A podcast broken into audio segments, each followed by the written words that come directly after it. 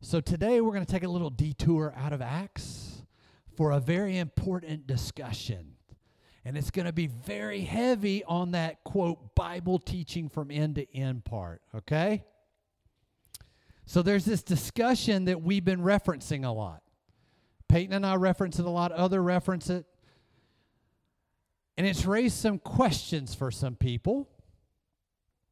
So I felt like since uh, we kind of had a week that we didn't expect to have, you know, we're expecting to be out at Clover Hill. We didn't have that week, or we got that week back, so to speak. This would be a good time to have this discussion because I want to make sure we're all on the same page.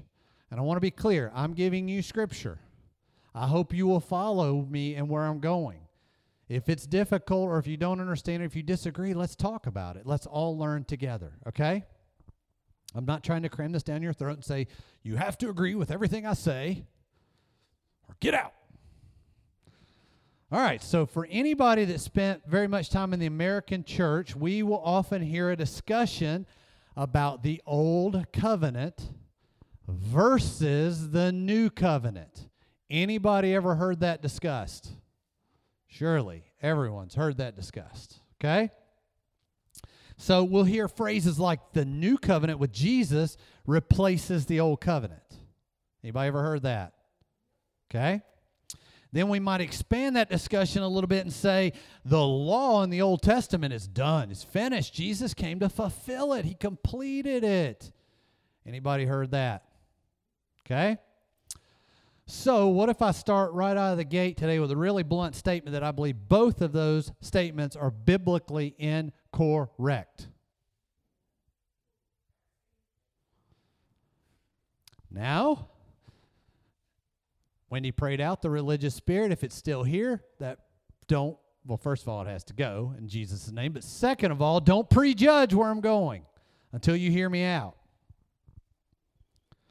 Listen to the teaching don't just tune it out because you think it, I just said something totally sacrilegious. And if you get up and leave right now, everybody's going to know you were the one. I hope nobody's feeling that way. And I hope nobody that listens to it online feels that way. For listening online, they can just hit pause, go to the next thing. But remember, as we examine the book of Acts, we just saw Stephen get stoned to death because he challenged the norm. Now I got to step back for a moment for something funny.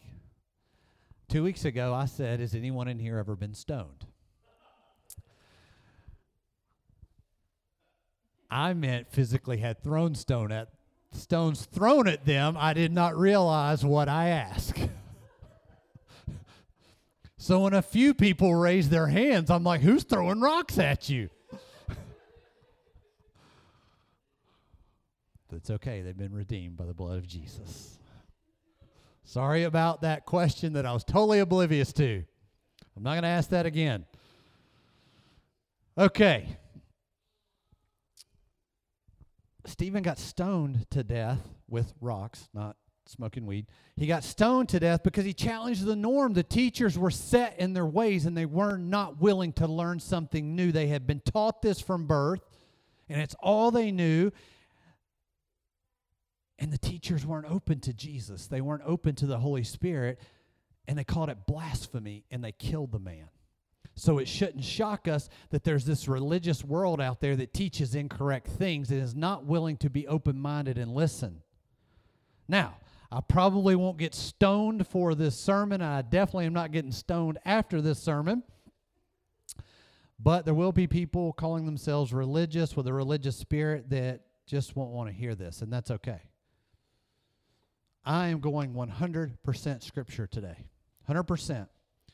And I'm not really going to give you my opinion. Uh, I probably can't help but give you my opinion through sarcasm, but I'm going to try not to give you my opinion. I'm going to read scripture and I'm going to ask you questions so you can make your decision on where you land.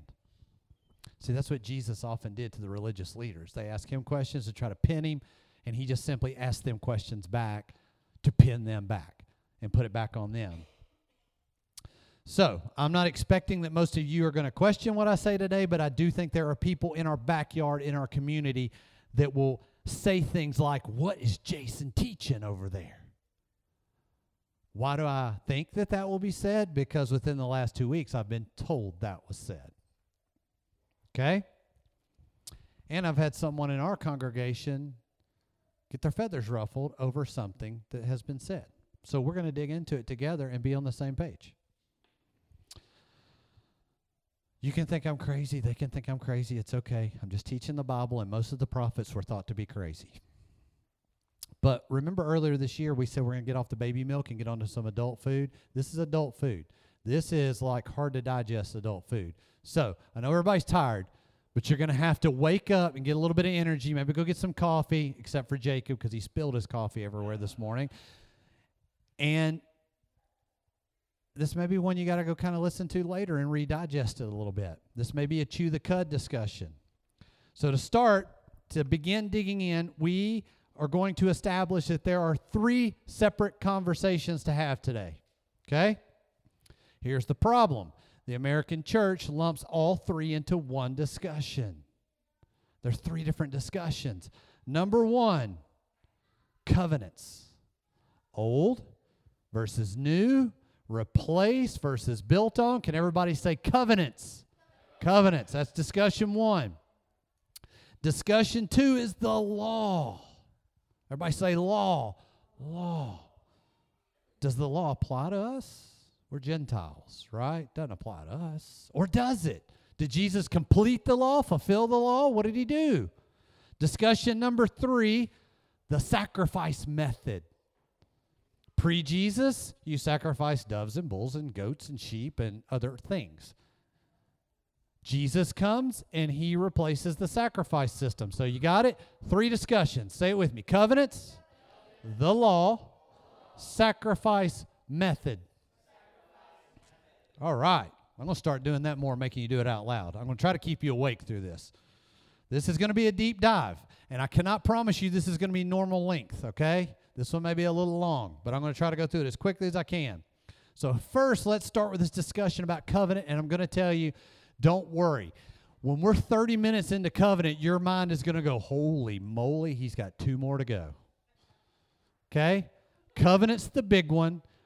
Law's a little lot faster, and sacrifice method, we've kind of already covered it. Okay? So, bear with me through covenant. Don't get lost in, my gosh you know, I could walk to Lenoir City and back by now to get my food.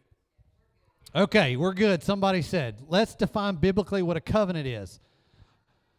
We got to go Hebrew, we got to go Greek to have this discussion, okay? We got to get out of this mindset that everything we read in English is perfect. Someone told my son not long ago, I don't need to look at the Greek, I have it in English. Well, you need to go look at the Greek and see how different it is from the English sometimes, okay? Hebrew covenant is the word berith. Berithta. I don't know. Berith. Okay, you'll never forget that. Berith. It occurs 284 times in the Old Testament. Berith. What do you think when I say covenant? What is the first thought that comes to your mind? What was that? Rainbow?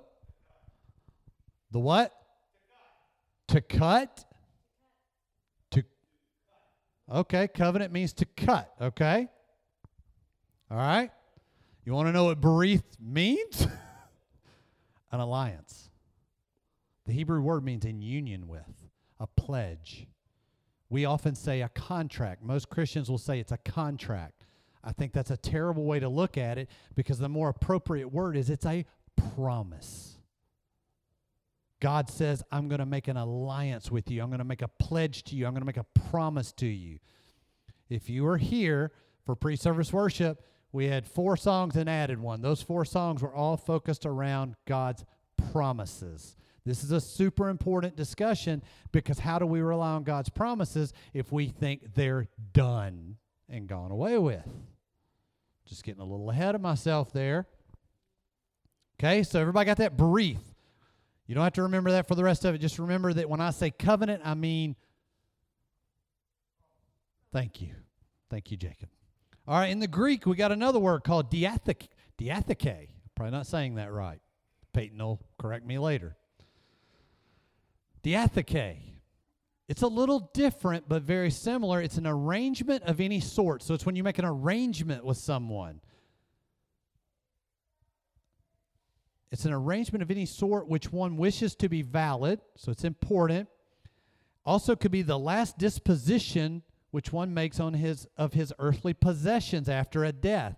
So it's kind of like a will or testament.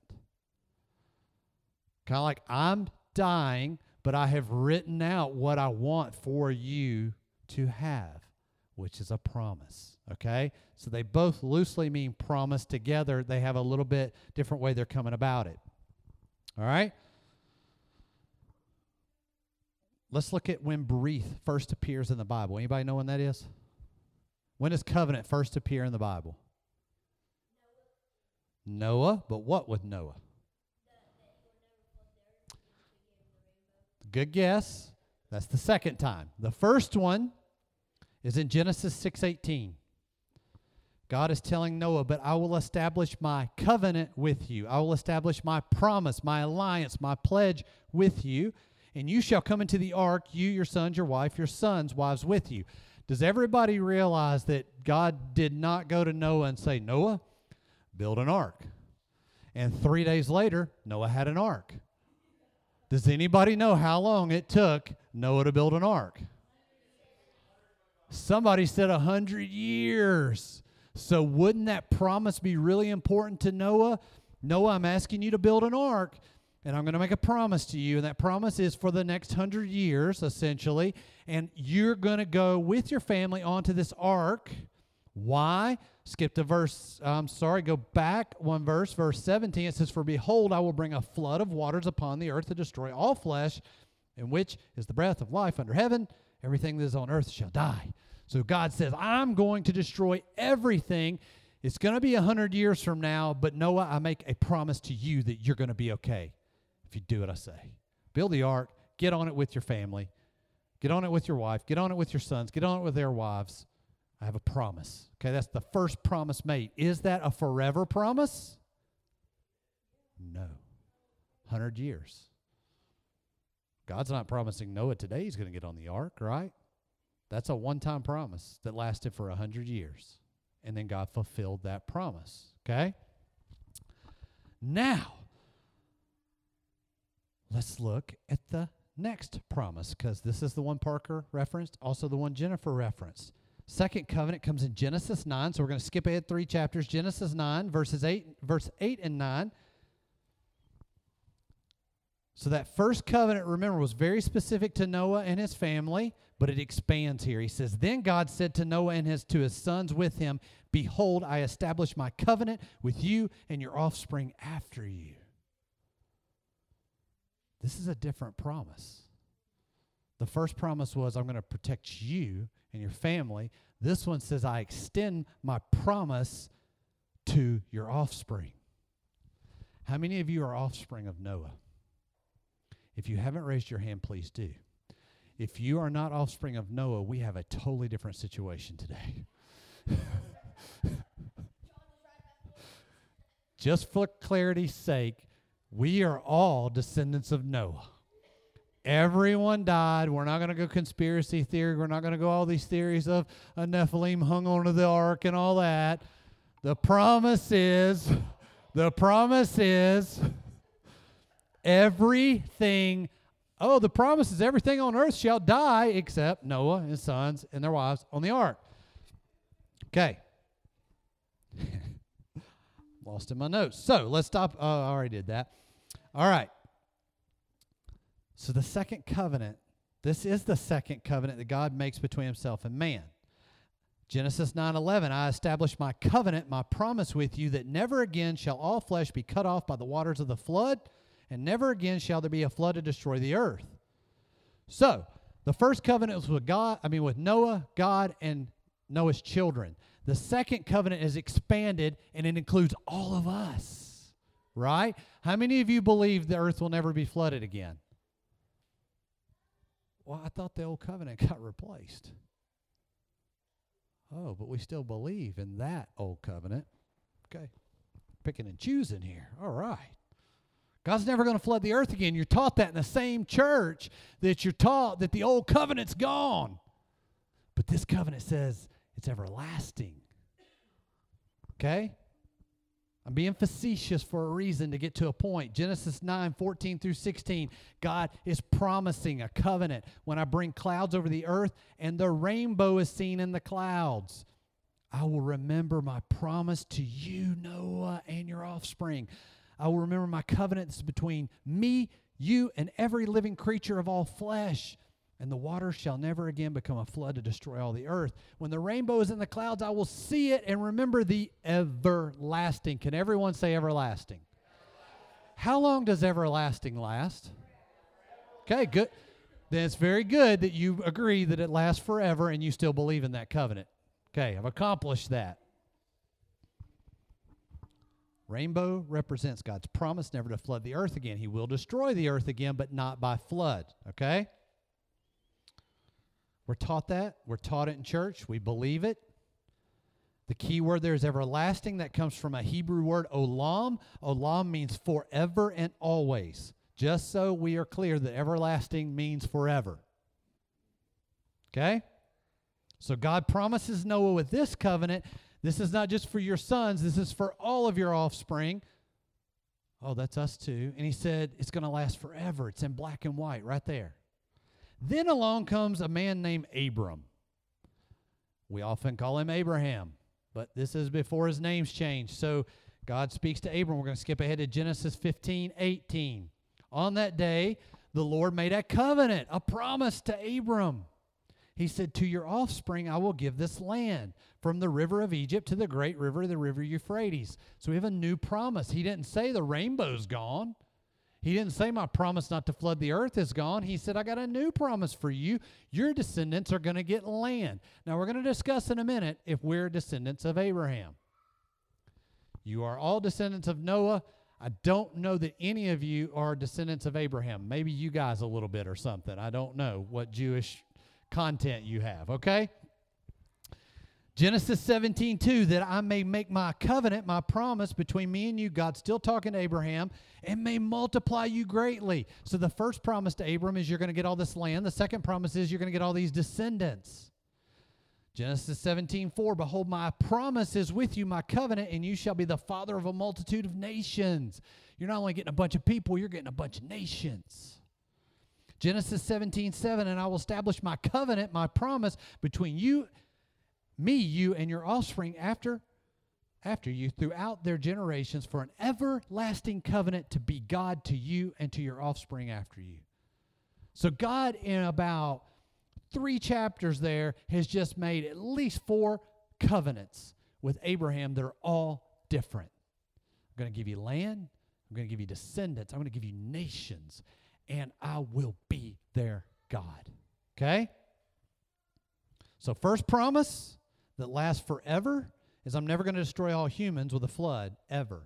Second promise that lasts forever is building on the first promise. It didn't replace the first promise. I promise you land, I promise you descendants, and it's everlasting. That's a key word. And here's the cool thing the best promise of all, I think, in there is the promise that God says, I'll always be your God. That's a big promise. So, Question for you When God said these three promises, or four, however you want to look at this, to Abraham, did it erase or replace the covenant with Noah? No, not at all. Now, we're all offspring of Noah, but are we offspring of Abraham?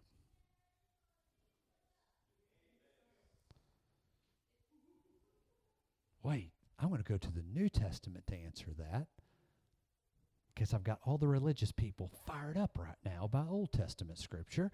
Romans 11 11. So I asked, did they stumble? This is Paul talking. Did, did they stumble in order that they may fall? By no means. Rather, through their trespass, salvation has come to the Gentiles so as to make Israel jealous. So Israel denied Jesus. That opened it up for the Gentiles. That's most of us. Okay? Then, if you skip ahead to verse 17, I'm not going to read all of it, but 17 through 24 is talking about branches broken off of a tree. So God had a tree. He broke off the branches that didn't accept Jesus, and then the Gentiles got grafted in. So he took this dead branch, that's you and me, most of us, and he sticks it into a live tree, and all of a sudden we became descendants of Abraham. And we get these promises of, I'll be your God. This is hugely important to our faith. Now, there's some other things in there. Don't be arrogant towards the branches that got ripped off. Don't be arrogant towards the Jewish, like, hey, you big dummies, you missed it. He's very careful here. He says, and be careful because if they were broken off, you can be broken off too. So this is a very serious thing. It's not like we got grafted in for once and always. We were grafted in. And it says, note then the kindness and the severity of God. The kindness to graft you in, the severity, I'll rip you back out if I have to. Okay?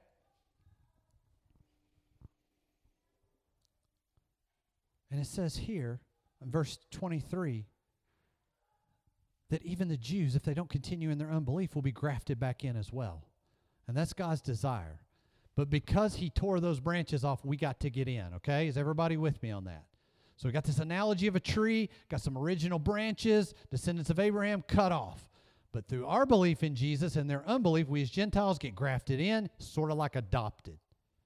When you get adopted into a family, you get the promises of that family. You're now part of the will, so to speak. Okay? So if we're grafted into the family of Abraham, then are we grafted into the promise of God's covenant with Abraham?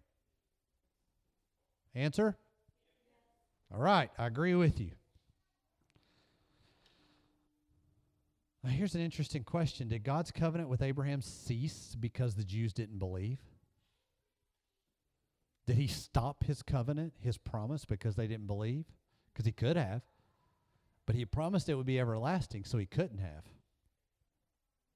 Who violated God's covenant with Abraham? Did God violate it? Or did the Jews violate it? Some of the Jews. Good point. All right. So let's step back. God started an alliance, a promise with Noah. He built on it with Abraham. He did not replace it. He built on it with Isaac. He built on it with Jacob. He built on it with a promise to Moses. Now, I could stand up here for three hours and take you through the Isaac, the Jacob, but we're going to skip to Moses, okay? For time's sake, we're going to skip to Moses because this is where it starts to get a little hairy for us Christians because so far no one's disagreed, even anyone that teaches down the road. Oh, yeah, you got the promises of Noah and you got the promises of Abraham. Oh, but Moses entered the scene and everything changed because we don't know how to differentiate a discussion about covenants and law. Deuteronomy 7 9. Know therefore that the Lord your God is God and the faithful God who keeps his covenant. Keeps it. That's a key word. He keeps his covenant and steadfast love with who? Those who love him and those who keep his commandments to a thousand generations. So, A, we're told right here in this one verse, he keeps his covenant. B, we're told he keeps it with those who love him and do what he says.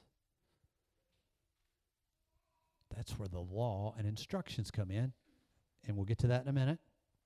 C, he keeps it for a thousand generations. Anybody know how long a generation is in today's terms?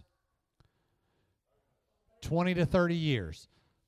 So going conservative, he just said he keeps it for 20,000 years. We're in year 57, what, 83? forever, everlasting, for a thousand generations. That's way past where we are. Now, his commandments there is this word that Peyton has mentioned called mitzvah. Can everybody say mitzvah? And he'll probably make fun of me for how I said that wrong later, too. It means simply God's instructions. We often translate this to God's laws. Which would you rather have, a law or an instruction? Yeah, and that's what the word means. We're the ones that made it into a much more difficult word called law. Oh, there's a Greek word too that pops up in the New Testament here in a little bit. You got mitzvah in Hebrew and you got nomos in Greek. Both of them mean God's instructions, and we call both of them law in our translations. We're not ready to move on to the law discussion yet, but I'm just introducing these words to get your mind going. Let's go back to Scripture because I'm not sure I've convinced you that God will keep his covenants forever. Psalms 105, 8 through 11. He remembers his covenant forever. The word he commanded for a thousand generations. And he's about to confirm something I said earlier, but I didn't take you through scripture on. The covenant he made with Abraham, his sworn promise to Isaac, which he confirmed to Jacob as a statute, to Israel, an everlasting covenant, saying, To you I will give the land of Canaan as your portion of your inheritance, for an inheritance. So we're told right there in those three verses forever, everlasting, builds from person to person. Not replaced each time, built. Psalms 111:5 He provides food for those who fear him, who are in awe of him. He provides for our needs, and he remembers his covenant forever. Judges 2, 1 through, I'm not sure I've got the right verse here. I think it's verse 2 of Judges 2. Now the angel of the Lord went up from Gilgal to Bochim, and he said, I brought you up from Egypt and brought you into the land that I swore to give to your fathers, and I said, I will never break my covenant with you. Forever, everlasting, I will never break it. Psalms 89 34, I will not violate my covenant. We're just getting these promises after promises. Daniel 9 4, Daniel says, I prayed to the Lord my God and made confession, saying, O Lord, the great and awesome God, who keeps covenant and steadfast love with those who love him and keep his commandments. Didn't we just say that in Deuteronomy 7 9? Verbatim. And guys, I can give you many, many, many more verses. But I'm going to stop right here and I'm going to state something that Peyton said a couple weeks ago, and we've said it before. And this is going to be really harsh for some. If you tell me that God did away with his old covenant after he promised so many times of what we just went through and we didn't cover them all, if you tell me he broke his covenant, he finished his covenant, he did away with his covenant after he promised he wouldn't, you've at best called God double minded. And you've called him a liar. Why would I say double minded? Because there's all this scripture, he said, keep it forever. But now we say, but it changed in the New Testament. God did not change his mind. It says he is the same today, yesterday, tomorrow. I may not have gotten that in the right order, but you get the point. And he is his word. God does not lie. We are told that he is not a liar, and we're calling him a liar. So this is very serious. I take this very serious. He has plainly said, forever, everlasting, will not break, will not violate, uh, but his covenant's gone because there's a new covenant in town. My next question if the new covenant replaced the old covenant, which one? Which one? If covenants listed 284 times, I'm not saying that's 284 different covenants, but there's a lot of covenants. So which one did it replace? That is a serious question. I'm not trying to be as sarcastic as it sounds. Which old covenant did it replace? Because we agreed it didn't replace the flood in the earth one, didn't replace the I'm your God forever one, didn't replace the one where you were promised to be Abraham's descendant because you got grafted in. You're all cool with those.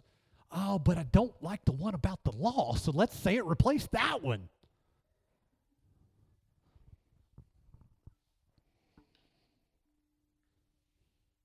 Hmm. I just can't read all these scriptures and reconcile a statement that a new covenant replaced an old statement, an old covenant. Let's go to the New Testament, Galatians 3:13, and I'm sorry I'm like throwing scripture at you left and right. Christ redeemed us from the curse of the law. Doesn't say redeemed us from the curse of the old covenant. It says he redeemed us from the curse of the law by becoming cur- a curse for us. For it is written, Cursed is everyone who is hanged on a tree so that in Christ Jesus, the blessing of Abraham, hang on to that word, might come to the Gentiles, so that we might receive the promised Spirit through faith. So the word blessing here is eulogia. Eulogia means fine discourse. When someone dies, you, what do you do at their funeral? You give them a eulogy. You talk about their life. You say nice things about them. That's where that word eulogy comes from means fine discourse. polished language. So it's something you mean to say. You think about it. You say it the right way. So these two verses by Paul say that Jesus redeemed us from the curse of the law by becoming our curse so that we can have the same discourse with God that God had with Abraham. Doesn't that sound like saying you can get the same promise? Because that discourse that God and Abraham had was around Abraham getting a promise, the same covenant.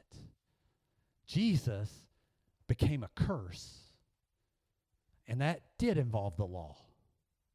Jesus redeemed us from the curse of the law so that we could have the covenant of Abraham.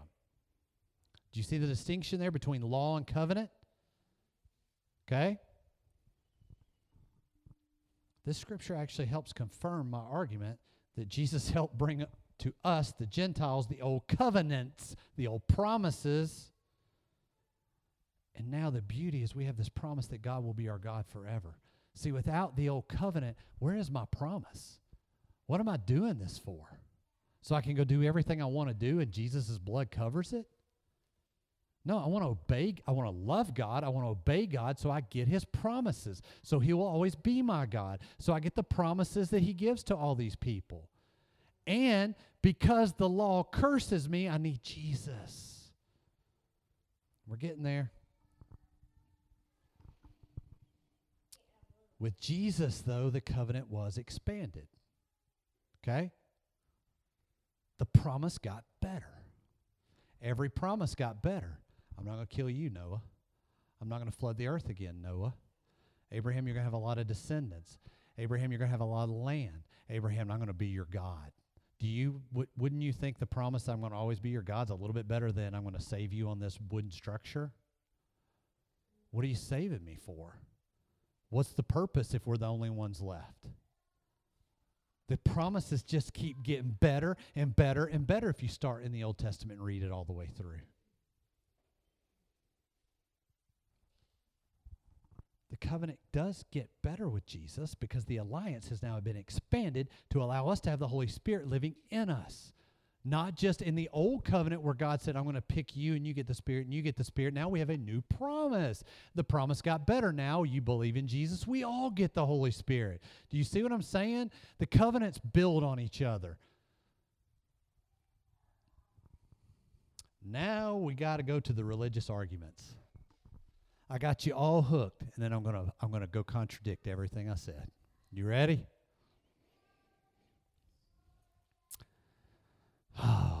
Jason, you obviously haven't read Hebrews 8:13. Hebrews 8:13, I'll read it to you. And speaking of a new covenant, he makes the first one obsolete. And what is becoming obsolete, growing old, is ready to vanish away. Man alive, doesn't that just contradict what I've been telling you for the last 30 minutes? Can something go away, though? Can something be done? Can something be finished if God promised it forever? See, that's a conflict. And this is the very thing that people go take New Testament studies and, and college and walk away from Christianity. Because they go, I heard all these promises in the Old Testament, and you convinced me, Jason, but then I read this in Hebrews that says you're exactly wrong, so God contradicted himself. He is double minded aha, let's dig in. See, when I see discrepancies, I say, let's dig in. And we got to go to Greek. Got to go to Greek, okay? New is kainos. It means recently made, fresh, unused, recent, unworn. I made a comment two weeks ago that we would be better off to say that Jesus was a renewed covenant. And, and I really meant he's a fresh covenant. I'm, I'm saying you can enter in all those words, but the word is kainos. We can use new there. But let's look at that word covenant because here's your mic drop moment of the day. Somebody give me a drum roll. Okay? Because remember, that thing said, in speaking of a new covenant, guess what? Go look at the Greek. There's no word covenant there. It was added by the scholars. Doesn't that change everything? Everything. Let me read it to you more accurately in Greek, the old is worn out and needs to be refreshed. Jesus is talking about the sacrifice method. He's not talking about the covenant. He's not saying the old promises are worn out. Would you ever get worn out with knowing God is your God? How could the Son of God come and say, the promise of my daddy being your God's worn out? I'm just using common sense. I don't need a seminary degree. I don't need a man to sit in a pulpit that's been preaching for 30 years to tell me. I was given a little bit of common sense by the Lord Jesus when I was made. And that's all I'm asking us to do is have a little bit of common sense to say these things don't line up. When it doesn't line up, dig deeper, and you dig deeper and find out the freaking word doesn't exist.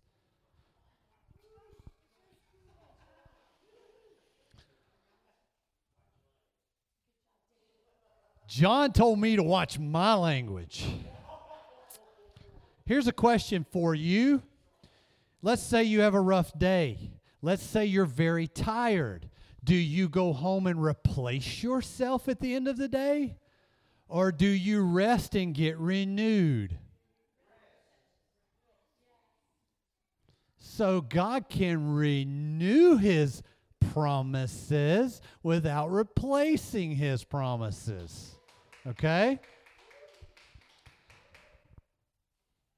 So if I it doesn't even matter if it's renewed or new. It's more about new or renewed did not replace old. Covenant did replace old sacrifice system. All right? Oh, but there's more discrepancies. I love this. I don't love it, but I love finding them. We got to back up a few verses. Hebrew 8 6. But as it is, Christ has obtained a ministry that is much more excellent than the old as the covenant he mediates is better. Whoa, that just told me that Christ has a new covenant that replaces the old again. Oh man, there's no word old there in the Greek manuscripts. The better translation is Jesus is a better promise. Doesn't say replace the old promises, it just says he's a better promise. And he's the mediator of a better promise. We need a mediator, especially me sometimes. God's promises were not replaced, they were made better by Jesus. This is a hallelujah moment. Hallelujah. You can call Jesus a new promise, a new covenant. I don't care. It does not replace the old promises. By the way, this was written to a group of people that were still doing sacrifices at the temple with high priests. So, why would Jesus, why would the writer, I about said Paul, because everybody says he wrote Hebrews, whoever wrote Hebrews, why would they go and say, you guys are doing it wrong. Jesus replaced all this because they were still making sacrifices. All of Hebrews is about Jesus as a new sacrifice, and you don't need the high priest anymore. And I don't know why humans won't accept that, but Catholicism has never accepted the, the release of the high priest. And if that offends somebody, they need to go read Hebrews. This was written to a group of people that were still trying to sacrifice for their sin. They were still going to the high priest, and the writer is saying, No, Jesus replaced the old sacrifice system. Jesus is the high priest. You don't have to go do all that anymore. You don't have to go to a high priest anymore. So, why would men add in words? I don't know because men are flawed and double minded, and God is not. God is not a liar. Man's born evil. So, that's why we need a better promise in Jesus. Hebrews 8 7 For if that first covenant had been faultless, wait a second. They found fault with God's covenants now? There would be no occasion to look for a second. You guessed it, covenant not there. Add it again. It's talking about the sacrifice method. If the first sacrifice method had been faultless, there would be no need for a second.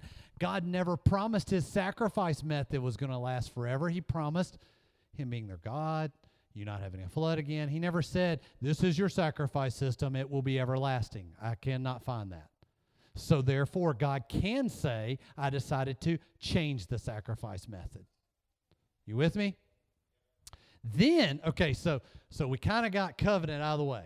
We kind of got sacrifice method out of the way. You ready for the law? You ready? This one gets hairy.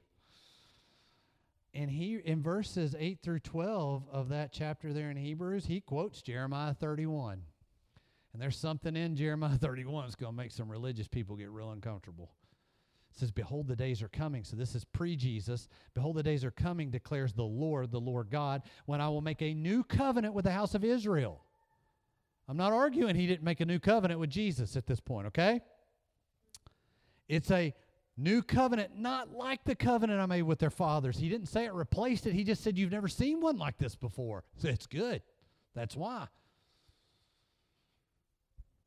He says, Not like the covenant I made with their fathers on the day when I took them by the hand to bring them out of the land of Egypt. My covenant that they broke, though I was their husband, declares the Lord. For this is the covenant that I will make with the house of Israel after those days, declares the Lord. I will put my law within them, and I will write it on their hearts. I will put my nomos in them, my instructions. Wait a second. In Jeremiah, it says bri. I mean, it says uh, uh, mitzvah. In Hebrew, it says nomos. It's the same thing. He is saying in Jeremiah, I will put the law in their hearts. Bear with me because you're thinking I'm saying we got to totally abide by the law. Just bear with me, okay? He says, I will be their God and they shall be my people. He has reiterated a promise that I will be their God. They will be my people. Okay? He says, I'm going to make a new covenant. The Hebrew word here is hadas, which means new or fresh a better, a new, a fresh covenant. That's what we talked about when we talked about the Greek word kainos. It'll be better than the previous covenant. Each covenant God made was better than the previous one. I've said that before. I'm just saying it again. It doesn't mean they were done away with. But as he lays out this new promise, the new covenant in Jeremiah is a prophecy in Hebrews. That prophecy is restated in Hebrews. It says, I will put my laws into their minds. It doesn't say I will do away with the laws and they don't need them. It says I'll put them in their minds and I'll write them on their hearts. So let's get into this law discussion a little bit because most people are going to argue that the law was done away with by the new covenant. But right here, God is promising the old covenant and the new covenant, what we'll call the Old and New Testament, that his law will be put into their minds. Sounds a little conflicting again. So let's go to Matthew 5 17, because this is where clear Jesus clearly says, I did away with the law. Okay? Central verse to this discussion. First of all, though, this discussion, this verse doesn't say anything about covenants, okay? Just to be clear, it only talks about the law here. And if we separate those, which most people don't, this is important. Jesus says, Do not think that I have come to abolish the law or the prophets. I have come, I have not come to abolish them, but to fulfill them. What does the word fulfill mean? Say again? Oh, she's ahead of the game. oh, can somebody, though, just be honest and tell me you were taught in church it means completed, done, Okay? you're spoiling, You're like Parker. You're spoiling my sermon. I'm just kidding. I'm just kidding. Abolish. The Greek word is katalei, kataluo. It means to dissolve. Don't worry. I'm going to give you the Greek and I'm going to go back and read it with the right words in there. Jesus says, abolish. The right word is dissolve. Law, the Greek word nomos, means God's instructions fulfill, we're going to go Greek before we go Hebrew. Greek means to fill up fill it up, to call God, cause God's will to be obeyed as it should. That's a little different than completed, right? And what did you say? Fully preach. Ooh, so the Hebrew translation, anybody know Matthew was written in Hebrew? The Hebrew translation says, I didn't come to abolish them. I didn't come to dissolve them. I came to fully preach them. That's a little different than do away with. Now, don't think I have come to dissolve God's instructions. I came to fill them up, I came to preach them up, make them louder, is what I've heard some Hebrew scholars say. I came to cause God's will to be obeyed as it should. So we see this word fulfill, and we are taught that it means to complete, but it means to fill it up. Here's a few examples. Jesus said, The law says, Thou shalt not, uh, thou shalt not kill. But I came to fill it up and say, If you even have anger in your heart, you have murdered. Did he do away with that law or did he fully preach it? Fill it up. He made it harder. So all this greasy grace crap about Jesus did away with the law and you ain't got to do nothing now and you're just going to skate your way into heaven, uh, you might want to read these things that Jesus said with his own words where he made every one of them harder. When Jesus said something about the law says, Thou shalt not commit adultery, but I filled it up. I fully preached it by saying, If you lust in your heart, you've done it. the law says you got to be circumcised. We went there a couple of weeks ago. This is the one that everybody in America is still okay with. Paul says in Romans 2:29 that circumcision is about cutting off the evil in your heart. That's kind of filled up. It's kind of fully preached. It's not so much about the physical activity, it's about what you're doing with your heart, right? When you fully preach God's instructions, it's not about the physical activities you did in the Old Testament covenant, whatever you want to call it. It's about getting your heart right with this new thing with Jesus. That's the fill it up part. So God changed the sacrifice method with Jesus. We've already discussed that. We don't have goats and sheep and doves and bulls anymore. But guess what? God never promised that the sacrifice method of the old covenant would ch- couldn't change. He never said it couldn't change.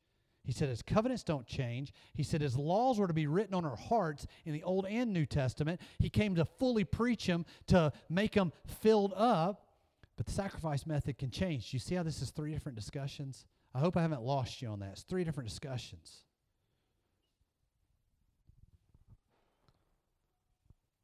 The sacrifice method's changed. We don't have high priest. Jesus replaced those things. He did so much more. He's our healer. Oh, that was promised in the Old Testament too. That didn't go away. That just got fully preached. And I'm going to challenge you. Here's your homework for this week. Go find me one law in the Old Testament that's done away with in the New Testament. Find me one. Besides the sacrifice. Any instruction around sacrifice is off limits because that changed. But find me one other thing, one other Old Testament law that doesn't exist in the New. Not a commentary, a scripture. Dissect that scripture, bring it back. I didn't say it wasn't there, I said I haven't found it yet. And by the way, some other things. If you're going to go about where you can eat and all that, you better really dissect those scriptures. You better really dissect them. You better really dissect what God was telling Peter about that dream and going into the Gentiles' house and three or four other ones that people like to throw. So that's your homework. Okay? I'm going to give you an example, actually, with a. Is Ella gone? Okay, good timing. I'm going to give you an example of why this is dangerous. I don't know why I came up with this one, and I pray, God, you want me to use this? And, and we're going with it, okay? Leviticus 18 gives us instructions about sexual sin. You shall not lie with a male as with a woman, it's an abomination. And we go, agreed, it's in the New Testament. And you shall not lie with any animal and so make yourself unclean with it.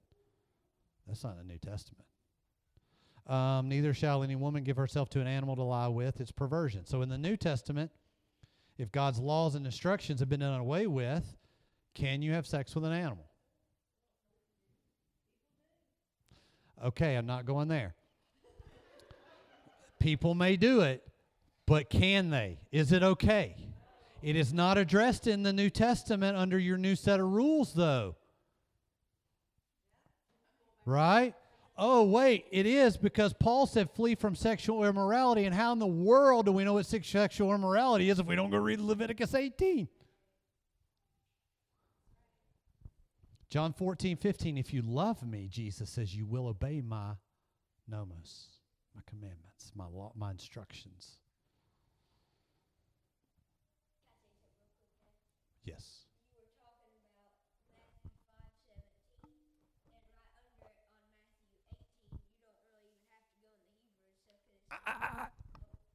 Matthew 5, verse 18. I'm literally right there. Jesus has just said, I didn't come to do away with them. I didn't come to dissolve them. I came to fill them up. And then he says, For truly I say to you, until heaven and earth pass away. Oh, we talked about forever earlier.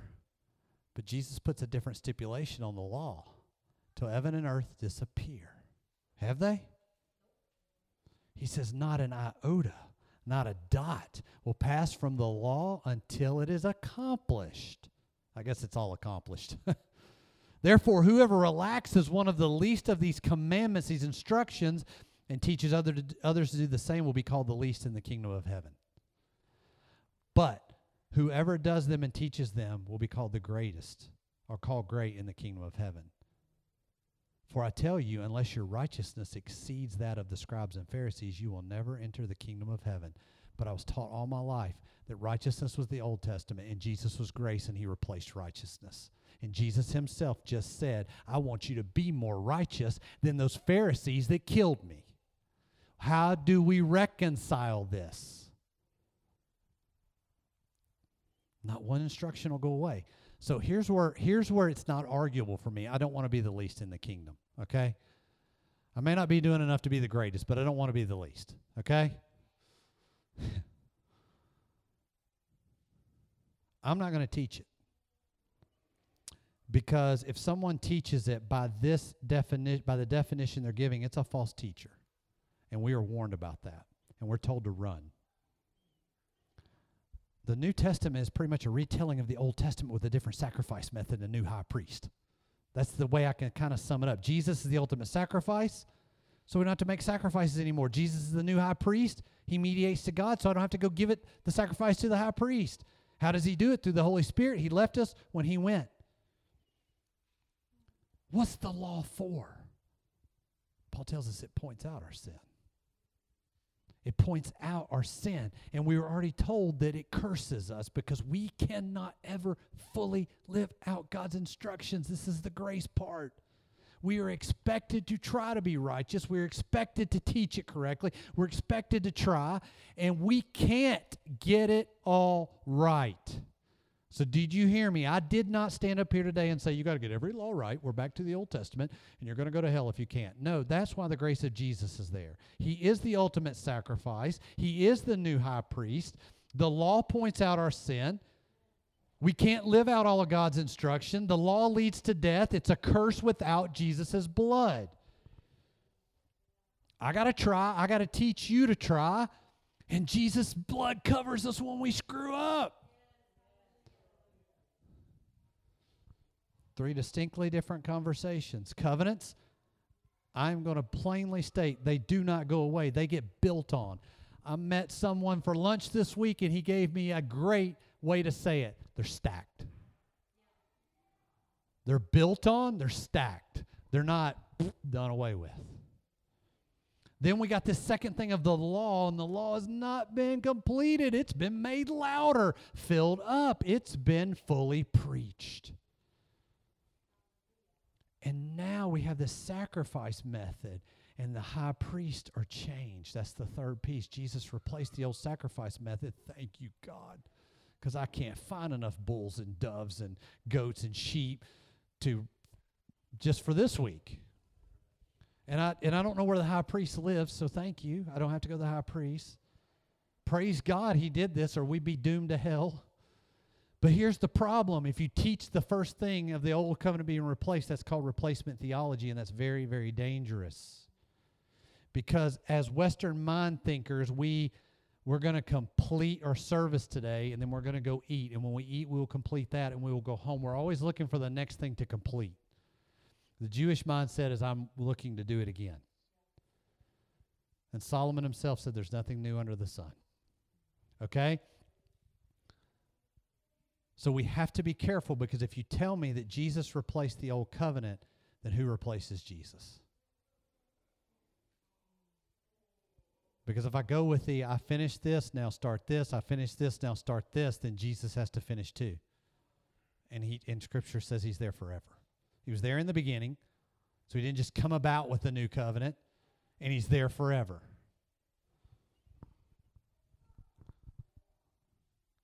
The covenants are stacked. They're built on, they're not replaced. The law is filled up. Jesus is the new sacrifice. And I'm going to give you one last analogy just because I get hit all the time on why I don't have to call him Yeshua because his name is Jesus. That's why I've called him all his life. And I'm like, well, if you went to Mexico and you met a guy named Juan, and you said, hey, John, no, my name's Juan. Out of respect, you'd be like, okay, I'll call you Juan. But Americans would call that John. But you would most likely go, well, if you want me to call you Juan, I'll call you Juan. Do you get my point? Juan, John, Yeshua, Jesus. It does. There's nothing in there that says we got to call him that. I'm just saying, why wouldn't I call him by his real name? And I'm going to end with a picture. I showed this during pre-service. Says the devil's not fighting religion. He's too smart for that. He's just reproducing a counterfeit Christianity. And it's so much like the real one. The good Christians are afraid to speak out against it because that would not be loving, right? So, guys, I think, and I'm sorry, I know this is long, but I think this is a hugely important discussion that we understand. Because if I don't understand this, then why am I all fired up about God's promises He gives me? Why would I even read the Old Testament?